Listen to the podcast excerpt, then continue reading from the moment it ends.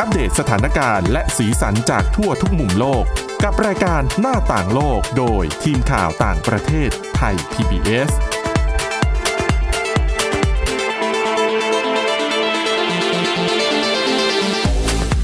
สวัสดีค่ะ คุณผู้ฟังกลับมาพบกันต่อในรายการหน้าต่างโลกนะคะ วันนี้ดิฉันรู้ว่าคุณผู้ฟังหลายท่านเนี่ยต้องรีบกดมาฟังเรา เพราะว่าเป็นเรื่องราวของการลดน้ำหนักที่คนญี่ปุ่นให้ความนิยมนะคะ มีทั้งหมด 5 วิธีด้วยกัน คือตอนที่แล้วเนี่ยเราเล่าไป 3 วิธีวันนี้ค้างอยู่ 2 วิธีนะคะ วันนี้ค่ะพบกับคุณวินิษฐาจิตกรีและดิฉันสวรักษ์จากวิวัฒนาคุณค่ะ สวัสดีค่ะ เป็นไงคุณวินิษฐาดิฉันเล่าไป 3 เรื่องนะคะ เรื่องแรก ลดน้ำหนักด้วยการกินแตงกวา อืม ข้อที่ 2 ลดน้ำหนักด้วยน้ำอุ่น ทั้งดื่มน้ำอุ่น แล้วก็อาบน้ำอุ่น ข้อที่ 3 คือลดน้ำหนักด้วยการรับประทานกล้วย ดิฉันเอา สนใจ แตงกวา เป็นไงบ้าง กับกล้วยมารวมกันได้ไหม เดี๋ยวเดี๋ยวเดี๋ยวก่อนนะ เอาไม่แน่ลองทำดูเผื่อเผื่อมันเวิร์กก็เป็นอีกสูตรใหม่ไง คิดคนเอง นะคะอ่ะวันนี้ค่ะ เรามาถึงวิธีการที่สามเออที่สี่ในการลดน้ำหนัก คือการเกร็งหน้าท้อง ค่ะ คือข้อมูลนี้นะคะมาจากนิตยสารเรื่อง All About Japan เขาก็จะรวบรวมเรื่องราวที่น่าสนใจเกี่ยวกับญี่ปุ่น เขาก็บอกว่าไอ้วิธีการเกรงหน้าท้องแบบที่คนญี่ปุ่นนิยมเนี่ยนะ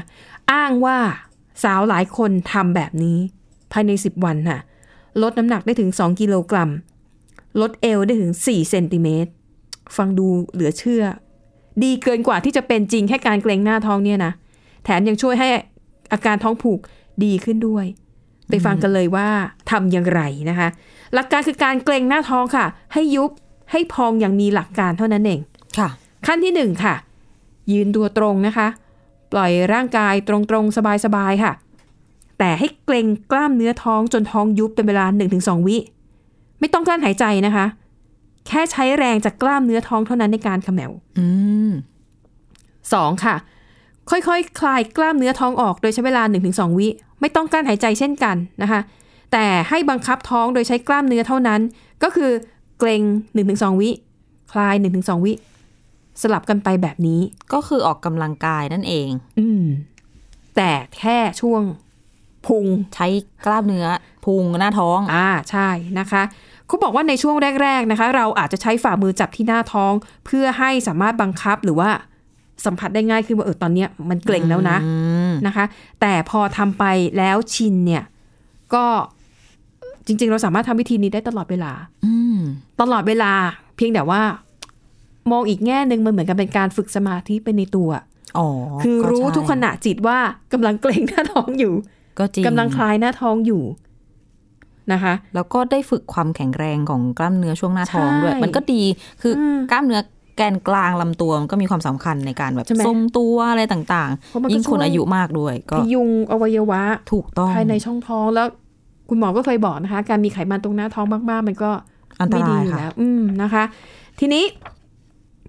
มีเอ่อข้อมูลนะคะจากนักกายภาพ เขาบอกว่าสาเหตุที่มนุษย์เราเนี่ยมีพุงยื่น เกิดจากการที่กล้ามเนื้อหน้าท้องเนี่ยเกิดความอ่อนแอ และอวัยวะภายในมีการสะสมของไขมัน จึงทำให้หน้าท้องเนี่ยเกิดการหย่อนคล้อย ดังนั้นการแก้ไขก็คือทำให้กล้ามเนื้อมีความแข็งแรงและเต่งตึงมากขึ้น ค่ะ การขยับกล้ามเนื้อหน้าท้องเนี่ย มันคือการเผาผลาญไขมัน อ่า ง่ายเนาะง่าย ฟัง มากเลยนะ ถ้าทำได้อ่ะ เออทำแค่นี้เนี่ยนะคะทำให้กล้ามเนื้อหน้าท้องได้เผาผลาญไขมัน แล้วก็ยังส่งผลดีต่อระบบการทำงานของระบบกระเพาะลำไส้ทำให้ท้องไม่ผูก ดิฉันว่าถ้าทำถามว่าทำได้หรือไม่ทุกคนอะทำได้ไม่ได้ยากเกินไป อืม แต่จะลื ม ลืมทำ ใช่นะคะอ่ะมาถึงเทคนิคข้อสุดท้าย อันนี้ก็ง่ายอีกเหมือนกัน แค่การหายใจค่ะ อืม ทุกวันนี้เราก็หายใจอยู่แล้วนะ ใช่ ถูกไหมเพียงแต่ว่ามันก็จะมีเทคนิคการหายใจที่ช่วยลดน้ำหนักได้นะคะ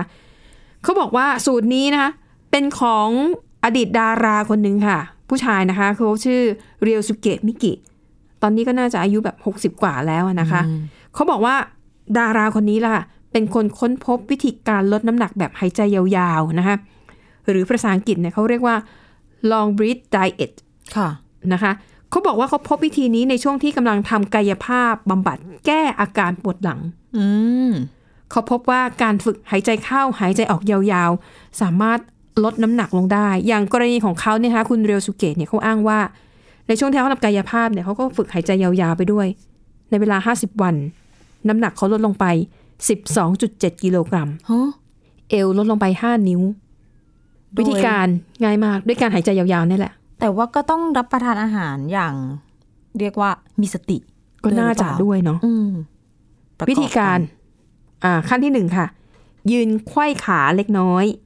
ให้เท้าข้างหนึ่ง วางอยู่หน้าเท้าอีกข้างหนึ่ง ค่ะ แล้วก็ยืดตัวเบาๆ อืม สองลงน้ำหนักไปที่เท้าด้านหลัง เกร็งกล้ามเนื้อก้นและหน้าท้องนะคะสามหายใจเข้าสามวินาที เวลาหายใจเข้าเนี่ย ท้องเราจะยุบนะคุณผู้ฟัง อันนี้ต้องฝึก หายใจเข้าแล้วท้องยุบ แล้วก็ยกมือขึ้นเหนือศีรษะ อืม ทำพร้อมกัน หายใจเข้ายกมือขึ้นเหนือศีรษะ ขั้นตอนสุดท้ายค่ะ หายใจออกต่อเนื่องเจ็ดวินาที โอ้ หายใจเข้าสามหายใจออกเจ็ด ปกติเราไม่ได้หายใจยาวขนาดนี้ เออแล้วปกติเราก็จะไม่ได้ตั้งจิตอยู่กับการ ใช่ ลมหายใจถูกไหมเราก็แบบ ตามมีตามเติดอ่ะ ก็ จะ เดี๋ยวนี้คนก็จะหายใจสั้น ค่ะ ๆ สั้นแบบไม่รู้ตัวด้วย อืม ยิ่งทำให้จังหวะ เรียกว่าร่างกายเกิดความเครียดด้วย อืมหือโดยไม่รู้ตัวเนาะ ใช่ อ่ะดังนั้นวิธีนี้นะคะ หายใจเข้า 3 วิ พร้อมกับยกมือขึ้นเหนือศีรษะ หายใจออก 7 วินาทีเขาบอกทำซ้ำไม่ครบ 2-5 นาที เขาอ้างว่า ถ้าหายใจแบบนี้ต่อเนื่องทุก ๆ วันรับรองจะเห็นผลการลดน้ำหนักภายใน 2 อาทิตย์ อืม แล้วก็ผู้เชี่ยวชาญเนี่ยนะคะเขาให้ความเห็นว่าสาเหตุที่การหายใจยาวๆ แบบนี้ช่วยลดน้ำหนักได้ เพราะว่าการหายใจเข้าลึกๆเนี่ยจะช่วยเพิ่มออกซิเจนในเลือด ค่ะ ไปช่วยกระตุ้นระบบการเผาผลาญของร่างกาย อืม คือก็ฟังดูแล้วมีเหตุผล อ่ะ เอาจริงๆนะถ้าทั้ง 5 วิธีที่ที่ที่พวกเรานำมาเล่าในรายการทำเราได้ผลนะ คุณผู้ฟังไม่ต้องไปเสียเงินซื้อคอร์สแพงๆหรือว่าอาหารเสริมลดน้ำหนักเลยนะ แต่จริง ๆ อ่ะ เรื่องหายใจยาวๆ แล้วได้ ค่ะ ผลก็ คือจริง ๆ คนเราสาเหตุหนึ่งของความอ้วนก็คือความเครียด ถูก ความ ต้อง พอเครียด เครียดมาก ปุ๊บก็เกิดฮอร์โมนคอร์ติซอลก็ทำ ค่ะ ให้ไขมันสะสมบริเวณหน้าท้องทีนี้หนึ่งในปัจจัยที่ทำให้เกิดความเครียดก็อาจจะเป็น คือเครียดอาจจะหายใจสั้นทีนี้ ถ้าเกิดลองหายใจยาวๆ แบบพี่คุณแบบพี่บอกเนี่ย ค่ะ อาจจะทำให้เครียดน้อยลงด้วย เพราะเขาบอกว่าเวลาเครียดให้เราหายใจยาวๆ ค่อยๆ ผ่อนลมหายใจอย่างเงี้ยอาจจะลดความเครียดของร่างกาย แล้วก็เหมือนกับเป็นวงจรที่ดีอะนะ อืม เกิดขึ้น นะคะ อืม อ่ะก็ทั้งหมดที่ว่ามา 5 ข้อง่ายหมดนะคะ คุณผู้ฟังลองเลือกดูเอานะคะ ได้ผลไม่ได้ผลยังไง คอมเมนต์มาได้นะ เราก็อยากรู้เหมือนกัน เดี๋ยวไปลอง เออ เราก็ต้องแบบกลับไปลองดูแลตัวเองอีกทีนึง ค่ะ นะคะอ่ะจบนะคะห้าวิธีลดน้ำหนักแบบชาวญี่ปุ่นนะคะไปต่อกันอีกเรื่องเป็นเรื่องเกี่ยวกับสภาพของสุขภาพร่างกายเหมือนกันนะคะ อันนี้ก็เกี่ยวข้องกับผลกระทบจากความเหนื่อยล้าความเครียด ใช่ มันทำให้เกิดภาวะหนึ่งที่ดิฉันก็เพิ่งได้ยินจากคุณวินิษฐาวันนี้เป็นครั้งแรก ค่ะ ชื่อภาวะ สมองว่างเปล่าติดตัน คือแปลว่าอะไรคือไม่ค่อยฉลาดหรือเปล่าสมองว่าง ไม่ เปล่า ใช่ เพราะคนจะชอบพูดว่าอุ๊ยพวกสมองกลวงอะไรอย่างนี้ ไม่ใช่คำด่าคำว่ากันแต่ อืม ดิฉันเชื่อว่าหลายคนอาจจะเคยประสบ ค่ะ อถ้าถามถึงดิฉันเองเนี่ยด้วยความที่อาจจะแบบนอนน้อยเข้าเวรเช้ามืด อ่า เป็นบ่อย ค่ะ สมองว่างเปล่าคืออะไร ก็คือสมมติสมมตินั่งนั่งๆอยู่เนี่ย อืม ก็เราก็จะคิดนู่นคิดนี่ ค่ะ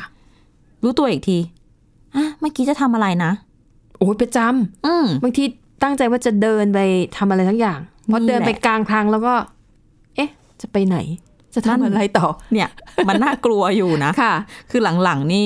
ดิฉันได้ยินหลายๆคนเป็นบ่อย ไม่รู้ว่าเครียดด้วยสถานการณ์โควิด หรือว่าอะไรคนใกล้ตัวแถวเนี้ย ค่ะ เป็นกันเยอะ ค่ะ นั่นแหละค่ะ ตั้งใจหมกมุ่นคิดครุ่นครุ่นคิดถึงเรื่องบางอย่าง อืม อยู่ดีๆลืมเฉยแล้วก็ อืม นั่งต้องมานั่งคิดใหม่นะเข็นสมองอะ ค่ะ จะทำอะไรอยู่ เออ ทำคือลักษณะเหมือนอยู่ๆกระแสความคิดถูกแบบตัดฉับหายไปในหัวก็เลยเหลือแต่ความว่างเปล่า อืม นักวิทยาศาสตร์บอกว่าแบบนี้ไม่ได้แปลก อ๋อเหรอ แต่ คะ ก่อนหน้านี้ ค่ะ เขายังไม่ทราบว่ามันเกิดจากอะไรกันแน่จนกระทั่งล่าสุดเพิ่งจะมีทีมนักประสาทวิทยา ค่ะ จากมหาวิทยาลัยมูนาชของที่ออสเตรเลีย เผยแพร่ผลการศึกษาเกี่ยวกับปรากฏการณ์นี้ลงในวารสารที่ชื่อว่า Nature Communications ค่ะ ซึ่งทีมนักวิจัยเนี่ยเขาบอกว่า ภาวะสมองว่างเปล่าหรือที่เรียกว่า ความตั้งใจจดจ่อขาดช่วง attentional lapse คือนั่นแหละสนใจอะไรบางอย่างอยู่แล้วแบบขาดช่วงวุดหายไปอย่างเงี้ยนะคะ ค่ะ มีลักษณะคล้ายกับการนอนหลับเฉพาะที่ ซึ่งเกิดขึ้นกับเซลล์ประสาทสมองเป็นบางส่วน หมายถึงเซลล์ประสาทนอนหลับไม่ใช่ตัวเรานอนหลับ อ่า นะ ค่ะ ในขณะที่สมองส่วนใหญ่ยังตื่นอยู่ยังทำงานตามปกติ ค่ะ อืมมันก็เลยหายไปไงคะ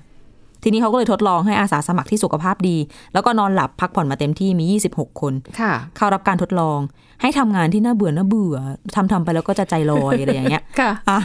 อย่างเช่นอ่ะยกตัวอย่าง ให้คัดตัวเลข ให้นั่งคัดเลือกภาพแบบนั่งเบื่อเบื่อๆไป ค่ะ แล้วเขาก็วัดวัดคลื่นไฟฟ้าสมอง อืม ไปด้วย อืม หลังทดสอบเสร็จอาสก็มาถาม อาสาสมัครเกือบทุกคนเลยก็ ค่ะ บอกว่า อืม ตอนทำก็ใจลอยนะ ก็คือตั้งใจได้แป๊บหนึ่งอะ ค่ะ เสร็จแล้ว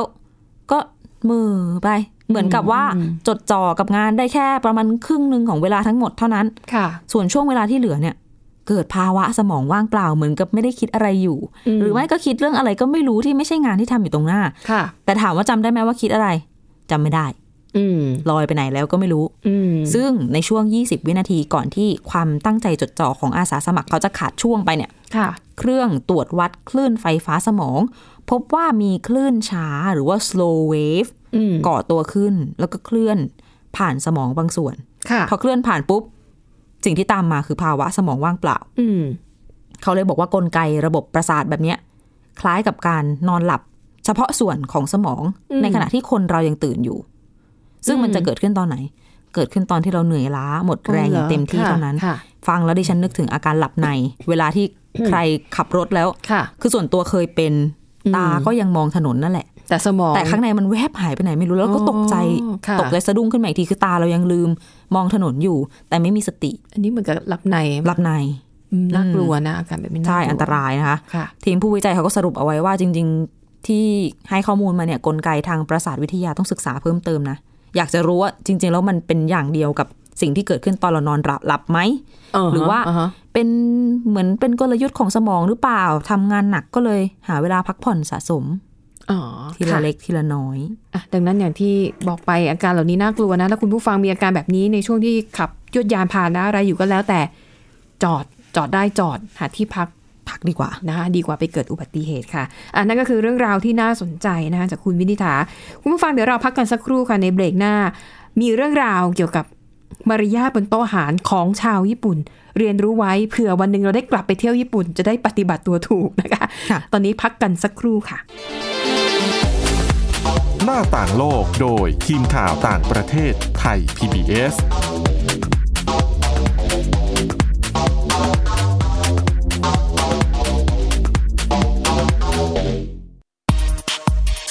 เพราะวิทยาศาสตร์อยู่รอบตัวเรา มีเรื่องราวให้ค้นหาอีกมากมาย เทคโนโลยีใหม่ ๆ เกิดขึ้นรวดเร็ว ทำให้เราต้องก้าวตามให้ทัน อัปเดตเรื่องราวทางวิทยาศาสตร์ เทคโนโลยี และนวัตกรรม ที่จะทำให้คุณทันโลก กับรายการ s c i e n t e c h ทุกวันจันทร์ถึงวันศุกร์ทางไทย PBS Radio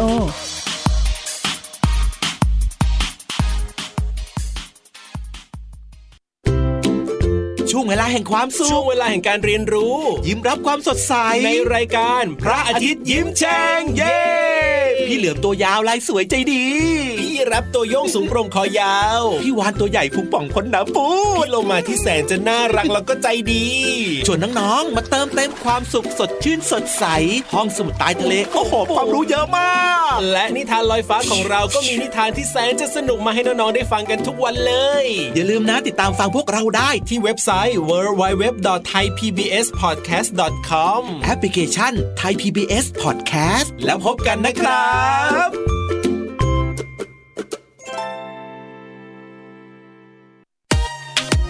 ติดตามหลากหลายเรื่องราวของลูกและสามีกับสามมนุษย์แม่ นิธิดาแสงสิงแก้ว ปาริตามีซัพ์และสัสิธรสินพักดี ในรายการมัมแอนเมาส์ทุกวันจันทร์ถึงวันศุกร์เวลา 8นาฬิกาถึง 9นาฬิกาทางไทย PBS ดิจิตอล Radio หน้าต่างโลกโดยทีมข่าวต่างประเทศไทย PBS ต้อนรับกลับเข้าสู่ช่วงที่ 2 ค่ะ คุณผู้ฟังคะช่วงนี้นะคะที่ฉันก็นำเรื่องราวที่น่าสนใจนะคะ จากนิตยสาร All About Japan ค่ะ เขารวบรวมเรื่องของมารยาทบนโต๊ะอาหารสำหรับชาวญี่ปุ่น ค่ะ นะคะ ซึ่ง อ่ะตอนนี้ในประเทศไทยร้านอาหารญี่ปุ่นเยอะแยะมากมาย อืม นะคะ ซึ่งพอดิฉันอ่านแล้วอ่ะมีหลายข้อเหมือนกัน ผิด นะ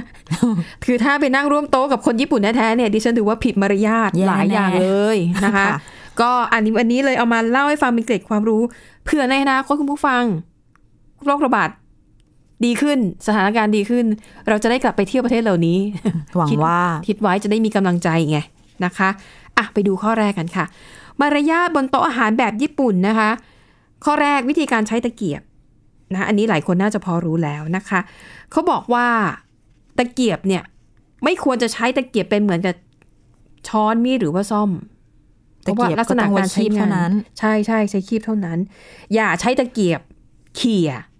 เช่น อุ้ยเอื้อมไม่ถึงจานนั้น เอาตะเกียบ อ๋ ขี่ อ เขี่ยจานเข้ามาหาตัวเงี้ย อ่า หรือเขี่ยไปให้คนอื่น ไม่ทำนะคะ ไม่เหมาะสม ไม่งาม ข้อ 2 ค่ะ อย่าปักตะเกียบบนข้าว เพราะถือว่าเป็นการให้อาหารคนตาย อันนี้จะเหมือนเอ่อคนจีนนะคะ อืม แม้เวลาเขากินข้าวอ่ะจะตักใส่ถ้วยพูนๆแต่ดิฉันน่ะตอนเป็นเด็กอ่ะเคยเล่นไงก็ไม่รู้เรื่องหรอกก็เอาตะเกียบปักไว้บนหม้อเพราะรู้สึกแค่ว่ามันสนุกดี เหมือนปักทูบ เออแล้วก็โดนตีเขาจะ น่า บอกว่า นั่นห้ามทำเด็ด ค่ะ อันนี้คุณผู้ฟังหลายท่านน่าจะทราบนะคะ ข้อต่อมาค่ะ ระหว่างรับประทานอาหาร หากต้องการพักตะเกียบเนี่ยคือ ไม่ได้ใช้ตะเกียบอาจจะใช้ช้อนหรือว่าอะไรอย่างอื่นชั่วคราวเนี่ย ให้วางตะเกียบบนที่พัก ค่ะ คือมันจะมีแบบเป็นที่ เหมือนหมอนอันเล็ก เออหมอนอันเล็กๆนะคะ คือเอาตะเกียบไปพาดไว้มันจะได้แบบไอ้ส่วนปลายมันจะได้ไม่สัมผัสกับโต๊ะ ๆ ค่ะ แต่ถ้าไม่มีค่ะ สมมุติไปร้านอาหารแล้วเขามีซองตะเกียบ อ่ะ ก็วางบนซองตะเกียบนั่นแหละ อ๋อ นะคะ ปกติเราพาดถ้วย เออเออเขาบอกไม่ควรไม่ควร อืม และเมื่อรับประทานอาหารเสร็จค่ะ ให้วางตะเกียบไว้ด้านข้างเยื้องไปข้างหน้า อันนั้นคือวิธีการที่สุภาพที่สุด ค่ะ อันนี้คือกรณีที่ทานเสร็จเรียบร้อยแล้วนะคะ ข้อต่อมาค่ะ เวลารับประทานอาหารนะคะ ห้ามเอาศอกเท้าโต๊ะ โอ้โห เพราะเขาบอกว่าถือเป็นการเสียมารยาทอย่างยิ่ง อืม แล้วก็เวลาทานอาหารกับชาวญี่ปุ่นเนี่ยนะคะ เราควรจะถือชามข้าว หรือถือถ้วยซุปขณะรับประทานอาหารเขาบอกว่าเป็นมารยาทที่ถูกต้อง คือถือไว้มือนึง อีกมือนึงจับตะเกียบ ใช่ แล้วก็ชามข้าวเนี่ยให้อยู่ระดับอก ค่ะ อืมนะคะ นึกถึงโนบิตะเลยอะ อ่าแต่ห้ามเอาศอกเท้าโต๊ะไม่เหมาะสมอย่างยิ่งนะคะ ข้อ 3 ค่ะผ้าเย็นที่เขาเอามาวางให้เนี่ยนะคะ เช็ดมือเท่านั้น อย่าเอามาเช็ดหน้าเช็ดคอ เช็ดโต๊ะไม่ได้ ค่ะ แต่อันนี้ดิฉันเห็นหลายคนก็ทำนะ แต่มันไม่ ดิฉันก็เป็นไงรู้สึกมันเออเย็นสบายดีไงบางทีเราเอามา อ๋อก ว่าจะไปถึงร้านไงเดินตากแดดแล้วมันร้อน อากาศบ้านเราด้วยแหละ เออ แต่ แล้ว แอลก ก็ อฮอล์มันเยอะไม่น่าเอามาโดนหน้าโดนคอ เอาบางร้านก็เป็นแบบผ้าอุ่นไง หอม อ๋ออืมอืม เป็นผ้าอุ่นๆ เข้าใจ ดิฉันก็ ได้ เช็ดหน้าเช็ดคอตลอดเวลา อ้าวไม่ได้หรอกเหรออ่ะนะคะ ผ้าเช็ดผ้าเย็น เช็ดมืออย่างเดียวเท่านั้น ห้ามเช็ดอย่างอื่น ไม่ว่าจะเป็นร่างกายหรือว่าเป็นเช็ดโต๊ะให้เช็ดพื้นไม่ได้นะคะ ค่ะ ข้อต่อมาค่ะ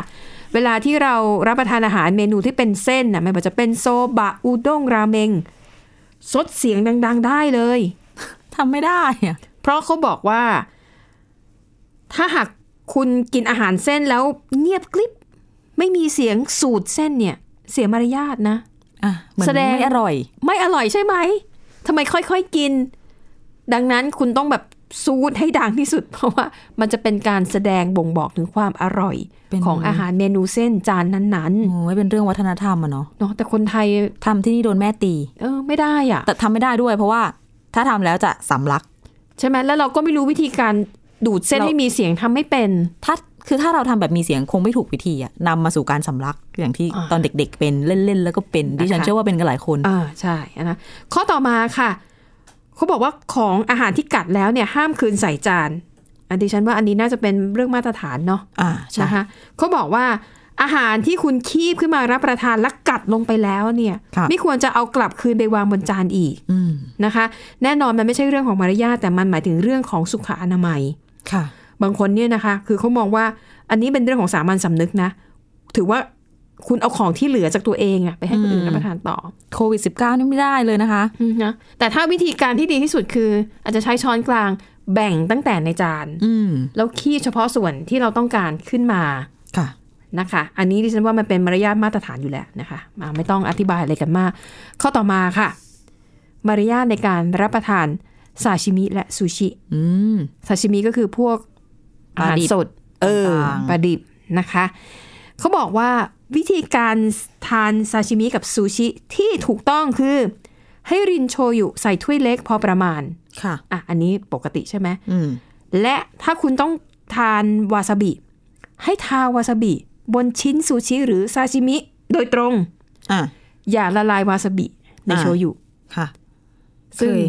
ซึ่งดิฉันทำแบบเนี้ยอย่าง คือบ้านเราอ่ะจะ ค่ะ อร้านอาหารบ้านเราเขาจะให้วาซาบิมาเป็นก้อน อาจจะ ใช่ อยู่มาในถ้วยน้ำจิ้มหรือใกล้ๆเราก็จะยกก้อนนั้นลงไปในโชยุแล้วก็ คนให้เข้ากัน คแต่เคยมีคนบอกดิฉันเหมือนกันว่า ญี่ปุ่นเขาไม่กินกันแบบนี้ ถูก ต้อง แต่แต่คนไทยรวมถึงดิฉันด้วยทำนะคะ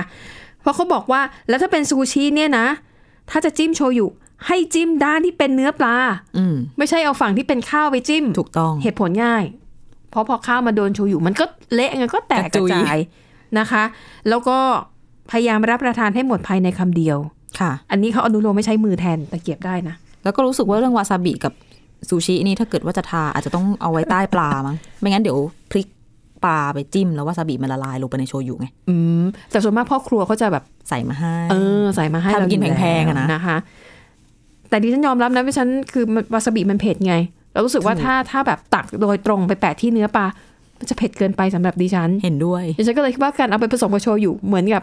รู้สึกเองอะนะว่าความเผ็ดมันน่าจะแบบ แต่ใช่แห บรร ละ เทาลง มันจางลงไงมันเจอความเค็ม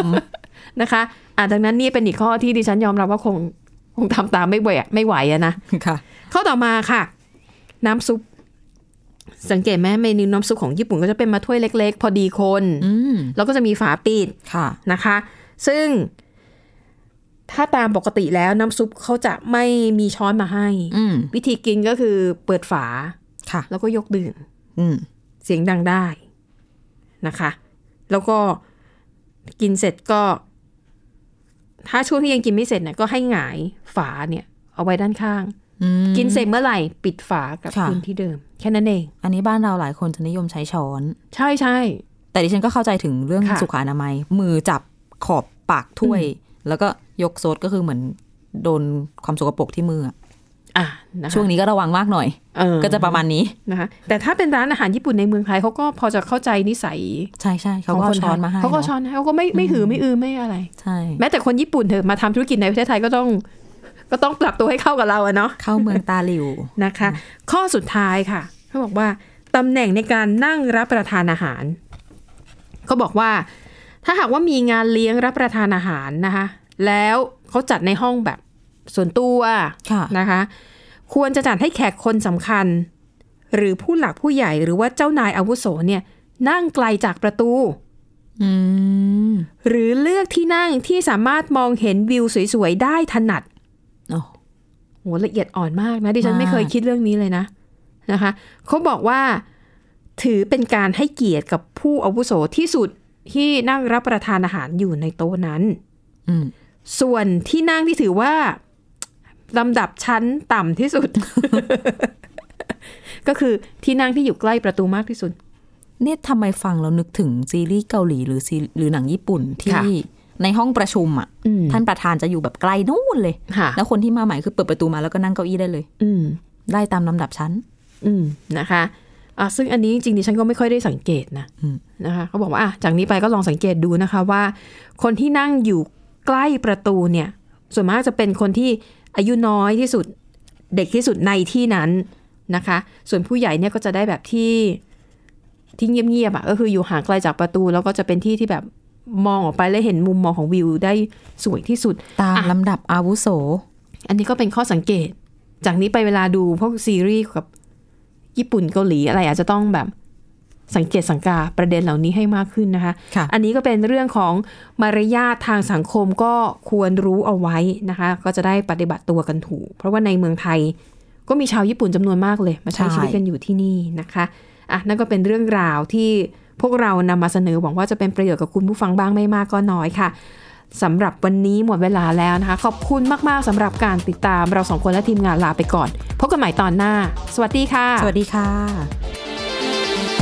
Thai PBS podcast. View the world via the voice.